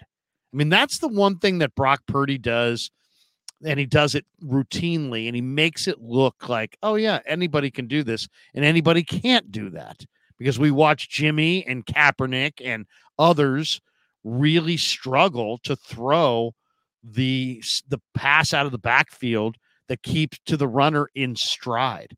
Joe Montana hit everybody in stride. So we like got used to it. Like, oh yeah, you know, quarterbacks just hit receivers in stride. Then you went to Steve Young. Steve Young struggled with it. Eventually, Steve hit everybody in stride. But then you get to that next group of lesser quarterbacks over the last couple decades, and you realize hitting a receiver in stride is an art form that many mediocre quarterbacks just can't conquer. And they don't do it with any consistency. Now you got Brock, and he's doing it routinely, and he's making it look like he's putting that ball on Jauan Jennings' hands in the flat. How about that one on the sideline where the coverage was tight and he just put it was an out pattern, put it right on his hands. Wasn't high, wasn't low. It was literally right where his hands were, right as he turned around, just a two feet outside the outside the reach of the defender. I mean, Brock can throw guys open who are covered if he just has a little bit of space. His accuracy in the short and intermediate stuff is really fun to watch. Look, there's no football offense from Pop Warner to high school to college where hitting your receiver, your target in stride isn't important. But in the Niners offense, in the context of all of this, it's built to to be sprung open with yards after a catch. It's doubly important in Shanahan's offense that you're hitting guys in stride. So they are just at, they're just going full freight train when they, as soon as they have the ball. And that is part of the reason why Brock Purdy is the perfect quarterback for Kyle Shanahan. He puts the ball where it's needed, he puts the ball in stride. He protects the ball, he makes the right decisions, and he just does what the coach asks him to do. And Shanahan wants a yes chef quarterback, and he's got one. And when he has to go off schedule, he's got enough wiggle in him to make that play work too. I mean, it really is. If Kyle could have drawn up the quarterback he needs, he might have drafted Trey Lance, but the guy he needed was Brock Purdy. And thank God he ran into him. He drafted Purdy too. Yeah. Uh, this is why I love YouTube because the the people in the chat are so educated. This is a great one. Jason Lutz, thank you, sir, for this great uh, super chat. He said, What was the biggest surprise yesterday? Who is the unsung hero? Do we have a glaring weakness on the 49er team? Also, who's got it better than us? Thank you, Jim Harbaugh. um, who said that, by the way, on the stage for the Michigan Wolverines after they won Saturday night over Iowa in the shutout fashion. Uh, who's got it better than us? Harbaugh was just, he's like the hardest guy to interview. Klatt was doing a nice job. He wouldn't face the camera. He wouldn't give him a straight answer. He's just, he's just like a, he's like a, like a, like a four year old who's like hopped up on Mountain Dew, who's like, you know, he just can't, st- he can't, he's wiggling and he can't st- stand, you know, stay, stay, stay solid and answer a question and just be normal. He's got to, he's constantly pushing other people in front of the mic and he's it's weird watching Harbaugh interact on the on a stage when people are trying to interview him is just so bizarre. Can we be uh, honest about who he is and what he is? He's nuts. When we did an interview with him, he was nuts. Remember the interview in the draft room? Yeah. We were asking him basic questions. Jim, what do you like about AJ Jenkins? And it was like clear as day he'd never seen him. He's like, yeah, uh, he didn't. He, he, he's uh, in the honesty, good conference, and uh, yeah, yeah. You know, the guy's got, uh, you know, some guys run well and some guys run really well. And this guy runs really well. Uh, I mean, it was like that kind of a thing. It was like he's a football player and he's a player that's a plays football. You could and, tell right uh, away he didn't like the pick. You could just feel yeah, it. You just feel like, it in the room. And I didn't like the pick either, and that's all well documented. Yeah, yeah. Um, uh, look, Harbaugh's a beautiful asshole. It's who he is. he's a beautiful asshole. He's a he's a he's a good coach. He is. He's annoying he's as hell. He is going to get under everybody's skin. He's going to wear out his welcome. For most people in five years, for those diehards, he'll wear out his welcome in about 10 years. You get twice as long with him. But college is perfect for him because they graduate. Right. Right. Right. Players By the time on. you're tired of his his his, you know, who's got it better than us routine, you're it's time to move on to your next stage of life. But Look, who who's the biggest surprise? Jason Jason wants to know who is the unsung hero? Who is your biggest surprise? And do you think the Niners have a glaring weakness? What do you think? Go for those two, Damon. Okay. Uh, so here's uh, the biggest surprise yesterday is the dominating fashion of the win. The unsung hero yesterday is Ji'Ayir Brown, who got cooked a couple of times, but kept in there. And I just think that this kid who has just been thrown into the fire with a lot of responsibility taken over for Hufanga has done a great job a lot of shows today won't even bring up Ji'Ayir Brown. So I think that checks the box of unsung hero in this game for the 49ers. And he didn't have the definitive play. He was just solid all afternoon long, really. And the glaring weakness in my mind, Larry, this might be unfair. You know, I told you that Ray Ray McCloud wasn't getting it done on punt return. I wanted to see someone else. Ronnie Bell nearly fumbled a ball back yesterday on a punt return that would have given the Eagles enough momentum for them to think maybe we're not out of this.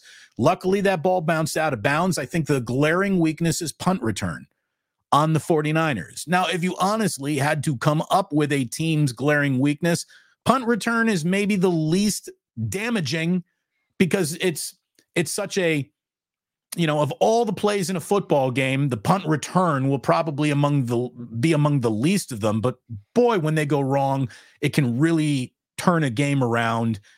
And it's to the point where Hey, m- maybe just just fair catch everything. Like instead of almost turning the ball over, you had Ray Ray almost turn the ball over a week ago. You had Ronnie almost turn the ball over this week. Come on, guys, just just fair catch the damn thing and let the offense go to work. Um, as far as unsung hero, I'm gonna. I love your Ji'Ayir Brown, by the way. Led Thank the team in tackles. That's a great one. But I'm gonna go with Ambry Thomas because I think Ambry Thomas has been, you know, he's been in the depths of man. He's not playing. You can't trust him. Bad pick. He's a bust.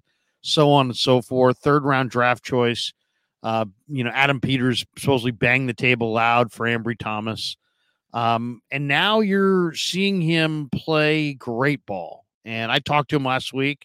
Uh, I loved his met his mindset. He'd gone up against DeVonta in college, DeVonta Smith, and felt confident. He had three passes defensed. Uh, he played with poise. He stayed aggressive. He made six tackles. All six of them were solo. I, I think Ambry Thomas was the unsung hero. As far as biggest problem spot, I'm going to say right guard. I was was there a reason that Feliciano didn't play? I never heard one given. I Um, uh you I mean you'll you'll find out more about it this week when you're down Yeah. at headquarters. But I Spencer asked Burford is still struggling. I mean, he he had a false start. He just he's just Spencer Burford has to get it dialed up and has to get better fast if he's going to be the starter at right guard. I, say right think he's a guard is the decent weakness. player in the making. It just it's hard to make good guards in this league as young as he is in his career. But I mean, they they got it. He's got to figure out a way to just, you know, just minimize his mistakes. I mean, you're on a you're on a line where if you can do your job, I mean, he in a lot of ways he's physically the prototype. Um, and I thought McKivitz played pretty well at times at right tackle, and I think Brendel did a decent job inside. I mean, here let's talk a little bit about. I mean, I didn't hear Jalen Carter's name mentioned. Did you hear Jalen Carter? Jalen Carter had three tackles, two solo. He had no sacks, no tackles for loss, no hits on the quarterback. The only time I really he stood out in the in the broadcast is when they cut away to Sirianni. He's like he's trying to calm his player down. Like that's the only time he really stood out in the game. So I'll tell you, the left side of that offensive line, the job that Williams and Banks did yesterday, that's where so many of McCaffrey's runs went. You can see now, maybe it's avoiding Darius Slay, but Purdy peppered the left side of the field all day with his targets and his completions. So they found something to the left and they just kept hammering it all all afternoon. Yeah. Um, good call. Ju Ju uh Jubei Jackson. Juby Jackson. Juby Jackson. In a couple of weeks, Seattle can do some of the things the 49ers did to Philly last night. Pete is a good coach. DK, KW3, and Scrappy D, number one spot. Well, he's, like- he's, he's saying that that the Soft, is that Seahawks Dave take Softy the Eagles. Mahler's burner? What's that? He's saying the Seahawks could take out the Eagles. Here's the deal. Yes, they could. I mean, it's in any given Sunday league. Anyone can jump up and bite anybody. The Eagles have done a great job all year long keeping that bite at arm's length. Again, you got to respect 10 and 1. That's right. They get the so Philly's schedule is at Dallas, at Seattle, then they go Giants, Cardinals, at Giants to finish. It sounds like 3 in a row to wrap it up. So the, it has to happen in the next two weeks. Yeah. And by the way, speaking of the Niners remaining schedule, Larry, it's going to be easy to remember. We're going to give everybody a little path to remember the remainder of this schedule. It's all birds. You go Seahawks, Cardinals, Ravens, and then it's Commanders, Rams. So you got to get all the birds out of the way, and then you got Commanders, Rams at, at wrapping up the year. One week at a time. One week at a time. Mike Baker threw this one before, but he says you two are absolutely on fire this morning. Thank you, Mike, from Thank that you, one Mike. earlier. Greg Argisi says, guys, did you hear? Bradley Cooper, Stallone, and Dopey Dom went to Geno's and cried in their cheesesteaks. LOL. Oh yeah. uh, Oh yeah. The goat Montana is 100% it. I heard the uh, Bradley Cooper Leonard Bernstein movie is going to be very good. He actually learned, he like took three to five years of like learning how to conduct an orchestra for like 10 minutes of, of footage in the actual movie. So I'm, I'm I want to see it. Damn, that's a lot of work. It's a lot Atlanta of work. three says Dom Sirianni. They are my po- they are my paisans. You're so mean spirited, Larry. Tate and I have it. Excuse me. is- what you're reading that in the wrong voice, Larry. okay, hold on a second. I'll do it in my Damn, Sirianni. They're my paisans. You're so mean spirited, Larry. Tate and I have specific interests. You're just mean spirited, Larry. there you go. That's my Nailed Ralph it. Barbieri. Nailed Thank it. you. That was a good. That was an excellent one there, Larry. Nice job, Larry. Uh, big. That's our Trent Baalke. Big Dog ninety eight. Dom bang. Dom bangers after every Niner game. I, uh, was that supposed to be mom or do- I don't know, but thank you very don't know. much, Big Dog. sure. Big Dog. D A W G. The dogs got left out of the college football playoffs. Uh, Dale, five dollars. We only played three quarters, boys, and put up forty-two. Just saying. Seriously, could have hung half a hundred on you if we played for, showed up for all four. What's Philly radio sounding like this morning? Elanta says third and Jauan, a man's play. Yeah, Jauan Jennings. Jauan Jennings is just a beast. He could have absolutely also qualified for the unsung hero of the game. Seriously, Jauan Jennings is just. By the way, there's another there's another play. money player. I I don't know why it just came up to me, but George Kittle had a play that was a perfect design on the little pass that he caught out in the flat after he put a really nice chip block on Haason Reddick, and then he got lost in the action of the the block on Reddick, and Kittle just takes it and goes, you know, 18 yards and gets them into a first and goal situation. Kittle had a, a a a day that didn't stand out like a sore thumb. So maybe you could even say he had a little bit of an unsung hero day. Oh, Damon, I, I think you're you're missing the biggest part of Kittle's day. He went two hands on the ball in traffic. He went Larry Csonka, you know, full on Yeah. both hands around the ball in traffic. I mean, that level of, I mean, that right there is awesome. I love seeing that. That's just a guy who wants to win. When you're putting two hands on the ball, it's like, you know, I, I know you guys are going to try to punch it out. I ain't giving it. I ain't giving you that. Makes sense. Donates eleven dollars and sixty seven cents. A very specific donation. He says Kyle is on his knees praying to the Lord, saying, Thank you, Jesus, for your holy blessings of Brock Purdy, who loves my plays as he learns them, running my offense like a surgeon. Yeah, you think Kyle uh, likes Brock Purdy? You think? Did you see Mike Shanahan said that the first time he saw Brock Purdy in practice, he was like he knew he was special. I mean, I, I wonder how how much of that is revisionist history. It's a lot easier to say that now, but maybe. I mean, maybe, maybe Maybe. that's what that's what a coach's eye tells them instantly, and and us lucky to just be watching types need to to see a little bit more. But maybe that's the difference between I'm an NFL coach and I'm a I'm a guy talking on YouTube. Gold Rush says, "Would love for you both to do live coverage." Well, this I is mean- live. This is I- live. I think he means like in the middle of the game. Uh yeah, you know what? Then I then I can't sit there and enjoy it with my 14-year-old. Davis says everyone should really soak up and enjoy these days because of, in the future we will look back on this team as one of the three greatest of all time. Purdy was a gift from the football gods. Love the enthusiasm. Slow down. I love how I love how this guy was like, he's Mr. Irrelevant. He's got a rag arm. He's dink and dunk. He can't get it done. He needs we need Trey, Trey, Trey. And here we are. Was Davis Not- big in the Trey camp? We're not even what's that? Was Davis big in the Trey camp? I don't. I don't I don't know. I don't know. I'm not sure. I'll say this: Look, do soak it up.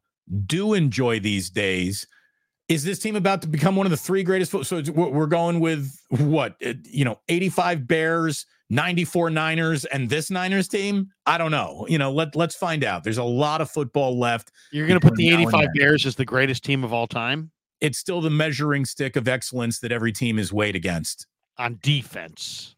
Right, but that's enough. They had enough of that to didn't matter who your offense Yeah, was. Yeah. They would just win. I don't know if the 85 Bears are the greatest team of all time, but I but I but I do think it's the greatest defense I've seen, bar none. Let's not even have a discussion.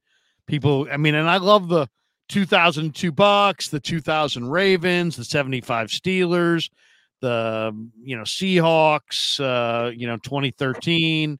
You know, pick whatever defense you want, but the 85 Bears are the standard bearer, standard bearer for D. What are you talking about? Yeah, What are you I mean- talking about? it was a magical year. Oof. It was a magical year. Um, one that's what happens when you have one of the great GMs, Jim Finks, and one of the great defensive coordinators, Buddy Ryan, and all that talent came together at the right time. Amazing. All of a sudden, you looked up and you're like, "This is unfreaking believable." Bazzy Mian says Niners dressed in black for the Eagles' funeral. Do Not a super- clip of Trent? You played it last night on on your post game, Larry, where Trent came out and looked like he had just gotten back from a gangster's funeral. I mean, he had shades, dressed in black. He had the black fisherman's hat on. He looked like he had just murked like three or four dudes. Oh yeah, let me see. I can I can dial up the Trent. Yeah, Trent yesterday had the look uh, that was just just phenomenal at the press conference. He just he just you know he had the black leather coat. He had the sweet leather hat. I mean, he just looked. I mean, The only thing he didn't do at the podium was sell three and a half keys of cocaine to Howard Eskin. I mean, like he just looked like a, he looked like he had just done some real criminal shit. It was fantastic. this isn't him talking, but here is here is a little bit of the Niners yesterday walking in, and you can see this here. Hold on. Here we go. First, you got Deebo, Look at that leather. Did he ride a motorcycle? Fred. Black, you got CMC. black, There's Big black, Trent. Look at that. There's- black, Look at that. Black. They do. That's that's not coincidence. They went in there. They went in there to put a team to sleep.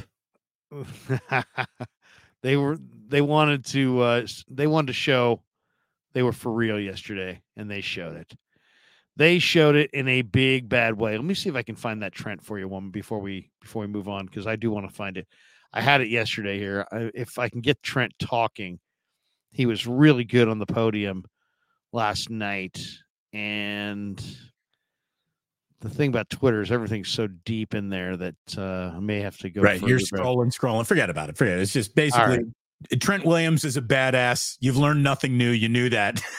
There you go. Flaves in the house. He says, anyone know what Sirianni apologized for or said at the end of the game? I assume it had to do with the Greenlaw thing, but but wonder what was said. Yeah, hey Kyle. Um, I know we got this big dopey uh, security guy, and I know he made contact with your guy. I'm sorry your best defensive player got ejected in the middle of you destroying us, and I can only imagine that you guys probably would have hung 50 on us and really embarrassed us if if your best defensive player didn't get uh, taken out of the game uh, and your leading tackler. But hey, man, we're we're cool. We're cool. Something like that. I mean, look, Sirianni is right to apologize for that because it was an embarrassing moment for the Eagles. Do we know that he apologized at all? I think he did. Did I he? think there was a little bit of a sorry about that. It looked like it going on. I don't. I don't know. Sorry about Big Dom. He's just, uh, you know, Yeah. What can we say? Dom Yeah, got a bad chicken parm. He was upset all day. yeah, yeah. Seriously, Tom didn't didn't get the Philly cheese that he wanted for lunch, and he was in a bad mood. Uh, Bobby G nine one six says Kyle got too cute in the first quarter, and that could have come back to bite them. The adjustment, Deebo, he needs to run the ball out of the backfield five to eight times a game. Yeah, Deebo as a runner is probably as dangerous as Deebo as a receiver. I love Deebo in anything where he has three to five yards or three to five steps of momentum. He reminds me of kind of a like a, a more physical version of Terrell, Terrell Owens um, when he's got three steps. Like Deebo, I think is pretty ordinary as far as a route runner. I, I- think his hands are good, but nothing special. His route running's good, but not special. His separation ability is good, but not special. Where he's special is when you can get him three, the ball in his hands with three steps of momentum. Then it's like nobody wants any. Nobody wants to tackle that guy when he's got three to five steps of momentum. You just don't want it. He's a better 220 football- pounds. He's a better football player than he is a wide receiver, and I mean that with all due respect. I really do. But he he's is a beast of a runner. I mean, Yeah. you, you don't want to try. You don't want to try to tackle him. He's just he's a tremendous runner at 225 pounds. Uh, Dale says took three 49er flags to score on the tush push. Yeah, there were penalties there, weren't there? Uh, Flav says Cowboys line went from minus two and a half to minus three and a half against Philly next week. Dallas is favored by three and a half. I don't think they've lost at home, Larry. Oh, I know, I know they're and they're explosive. Niners are 12 and a half point favorites, by the way. It's Tom big Riley became a YouTube member. Little little clap for Tom Riley. Look at Tom. And you too can be a YouTube member. Uh, before we go any further, let's shout out our our our channels and our sponsors. Damon's got over 10,000 now on uh, YouTube, just crested the 10,000 hill. Larry, can we can we update you? Twelve thousand four hundred. 12,400. We have we have added Wow. twenty five hundred subscribers in the last five days. Wow. That's unbelievable. It's it it it's really something. It's it's this is without a doubt the week that the channel took a step forward, and I'd like to thank the Eagles for that. Everyone came for an awful lot of attention, and I'll tell you what also happened, Larry. You had a radio station drive their audience to me in a way that they should be very regretful for. I mean that KNBR after you and I did a video, after I did a video, after the layoffs and the latest developments for terrestrial radio, You were the benefit of the of the of the un, of the KNBR unhappiness. without a doubt, KNBR pushed a significant portion of their audience my way, and um, and I thank them for it. They're There you go. really they're they're just not good at this. Thank you. Um, and I'm I'm sitting now at twenty nine thousand three hundred and forty seven. We passed twenty nine thousand on Friday, so we picked up three hundred and forty seven just since Friday. oh, Larry, I do but- have another milestone to share. Guess what? I that? woke up and saw this morning. What's that? I joined the Million Club. I've got a million views on the channel now. A million. Finally passed a million. Now you you put a million views together every two weeks, you monster, you. But I, I'll get there eventually. Give me a little time to catch up with you. But thank you so much for all you've done, Larry. You and your Oh. audience have helped me grow my channel tremendously, and it means an awful lot. And with all joking aside, I I, I really thank you for it. You've been a friend and a mentor in some really hairy times in my career there and and it's meant a lot. And and I don't like getting sincere or being too nice because it kills the image.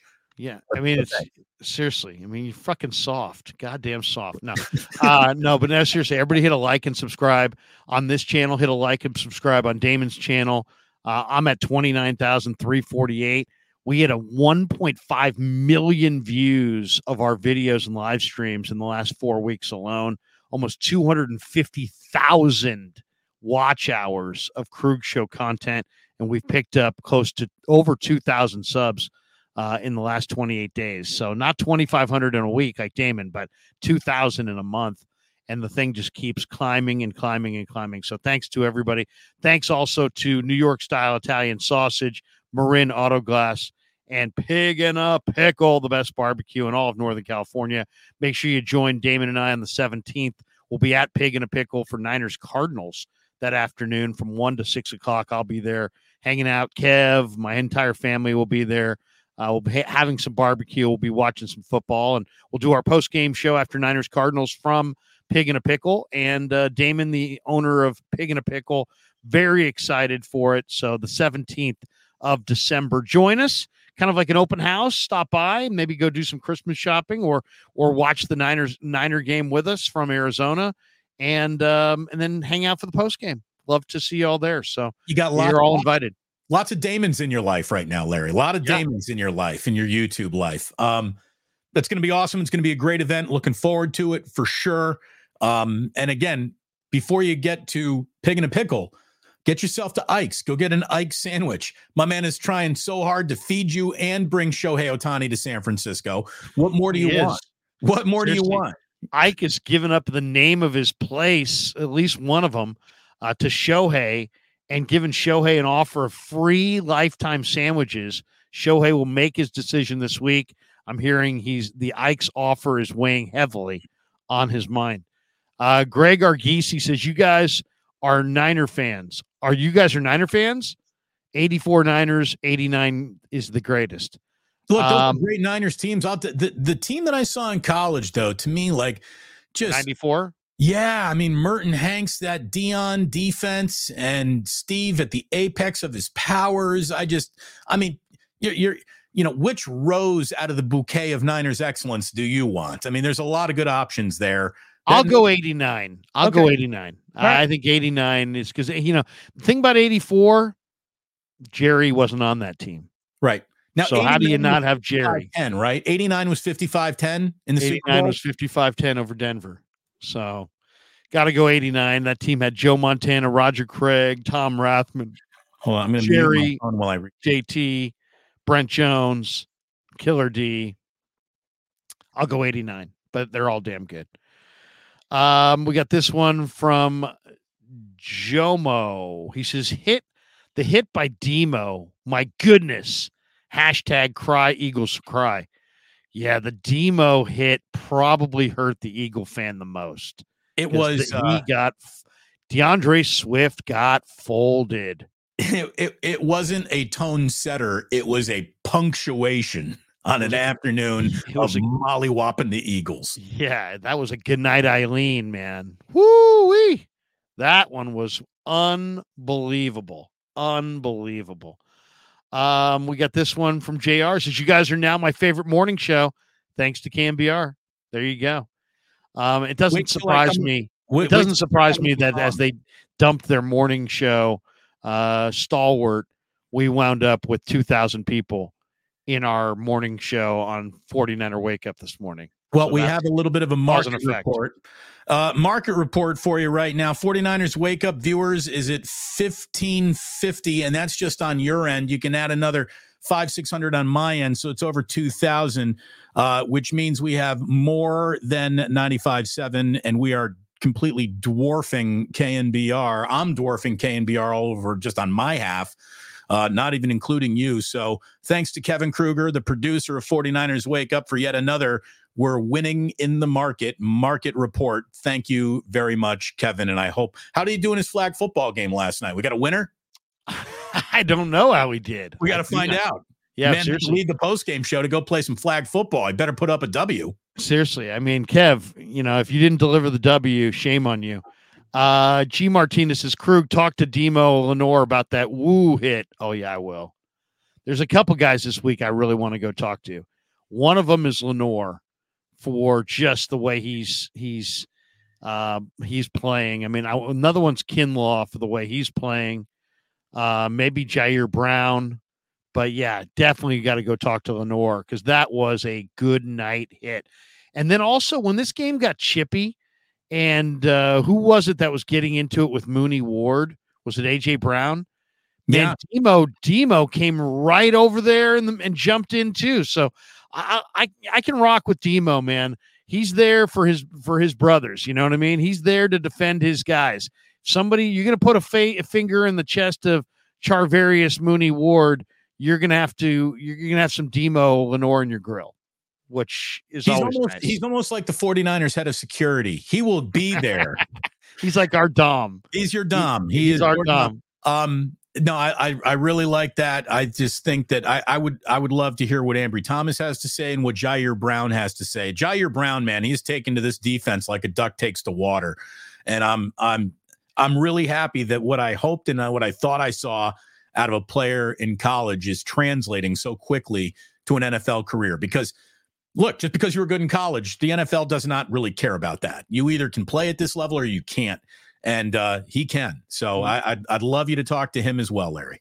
The other one I'm gonna get get I gotta I gotta get the Dom perspective from Greenlaw, right? I mean, don't you think the Greenlaw interview will be a coveted interview this week? Uh Dale drops You, this you one. you should go up to him and call him Dom Greenlaw. Hey, Dom Greenlaw. Hey, what's up, Dom? What's going on? Or just start putting a finger in his face, kind of like, hey man, Yeah, fist in the finger and what's going on with what what what's going on? Larry Krueger from the Krueg Show laid out the Krueg Show no longer gaining subs because Larry is no longer with us. Dale, how many legit Hall of Famers are there on the 23 49ers, in your opinion? All right, let's. uh That's a great question. Let's go to let's go to the tape. Oh, okay, so so Let's go to the depth chart. so legit doesn't mean that their body of work is already got them in. Like, can they go? Is what we're asking. Because I think the th- He's there's saying how many guys four. on the 23 Niners are going to be in the hall? easily four, our- easily. Let's go. Let's Easily go through four. Trent Williams is going to the Hall of Fame. Christian McCaffrey is going to the Hall of Fame. Fred Warner is going to go to the Hall of Fame. Trent for sure. And You're Nick saying Bosa's gonna go to the McCaffrey, Hall of Fame. McCaffrey for sure. Kittle. Kittle's going to the Hall of Fame. Yeah, I bet he does go to the Hall of Fame. Okay, that's three. Deebo, Aiyuk. No, no. So those three. How about Juice? Juice is going to win tons of rings. He's a fullback. If Lowe's not in, he's not in. Yeah, seriously, you, you can't have low, no low Neal and have. How about how about uh, Brock? Is Brock going to make the hall? It's, too, it's still too early to even talk like that. I know. All right, let's go. So three on offense. On defense, Bosa, Fred Hall. Warner, um, That's Hargrave, no, Chase Young, no, No. no, Greenlaw, no, No. Fred Warner. yes. So there's two. Five. Dude, five future Hall of Fame players. What about what? absurd amount of Hall of Fame players on a single team, by the way. And Kyle Shanahan, if you want to include him, could go to the Hall of Fame. And Lynch is already there. And Lynch is already there. So six. It's a lot. It's a lot. I mean, go back to 1994 Niners Cowboys, and you had Steve Young, Jerry Rice, um, Michael Irvin, Emmitt Smith, Deion. Deion, Charles Haley, Troy Aikman. I mean, there's some Who was great uh, Cowboys offensive lineman from Sonoma State? Larry Allen. Larry Allen. There's somebody else we're missing. Darren Woodson, maybe. You say Michael Irvin? Emmitt Yeah, Smith, Michael Irvin. Troy Aikman, Eric Williams. Does he was he go? He was freaking awesome. Jimmy Johnson. Jimmy Johnson. Jerry's already in. Eddie's already in. Yeah, I mean it's just Talent, baby. that was the clash of titans right there, man. That was maybe the last. That was maybe the the greatest collection of talent ever on a field at one time. it's one of those things you think was it really really special because i was younger? And you know the go back to your high school today. The hallways are not nearly as big as you remember them. But you go back and you start thinking about those old niners and look so this is before i moved to san francisco. BY, we forgot about BY. there you go. this is happening when i am you know rooting for neither team growing up in upstate new york. You got niners and cowboys at the tooth of their rival. And i mean i even knew i was watching like titanic all-time greatness as i was watching it so yeah San uh Francisco was a ghost town when the Niners played the Cowboys in the 90s. Freaking ghost town. You could go, you could be anywhere. You could be at Stonestown, nobody was there. You could be at, you know, Academy of Sciences, nobody was there. I mean, nobody was on the street. I mean, it was it's probably like every Sunday in Green Bay, Wisconsin. It's like a small high school town on a Friday night. All shops are closed. Everyone's at the game. everybody's at the game. Yeah, exactly. Um, all right. Good stuff this morning. We are an hour and 53 minutes into the live stream. Still on my end, 13, almost 1,400 people in the room. Uh, thanks for joining us this morning on 49er Wake Up. Damon and I are going to be with you after every 49er game. We're going to try to do Monday and Friday. Are we going to come back on Friday here, Ralph, and and uh, and continue this this fine program? You and I make very good co-hosts. I think us working together is something that uh, appeals to an to an awful lot of fans. You know, Trent, it's so funny. We were just doing Mondays, and then I talked to Tate, and I talked to the good people at Amici's, and everybody said, why don't you do Friday? And I said, well, I'm kind of busy on Fridays, but you know what? Friday and Monday would be great. I like Monday. I like Friday. They they kind of bookend the week. You know what I'm saying, Trent? You know what I'm saying? You hear I hear you. I hear you. And by the way, uh, are there vegetarian options for me at Amici's, Ralph? Come on, I know deep down you're a meat eater. I, I I can sense it. I hear it in your voice. You sound like a guy who has like a like a steak and maybe some bacon wrapped around it. Yes, there's veggies, and don't make fun of us vegetarians. We, we're healthy. We're gonna live longer. You need to know that. You realize that we're gonna live much longer than you because we eat these veggies. My favorite part. Hey, Tommy, is it the minestrone? Is the minestrone is the best soup I've ever had. And they put it in the. You can get it in a cup. You can get it in a bowl. Like like he's recapping all the different ways to serve soup. You can put it in a mug. You know what I like? I love when I get crackers and they get those small crackers. And I, cr- what I do is I crunch them in my hand. I, I, I squeeze it in my in my hand, and then the, the crumbs fall in there, and they're interspersed between the chili, and I really love it. You know, I I identify an awful lot with Dom. Now, I'd never go ahead and get myself involved in an NFL on-field altercation, but I can tell too that Dom would appreciate the minestrone.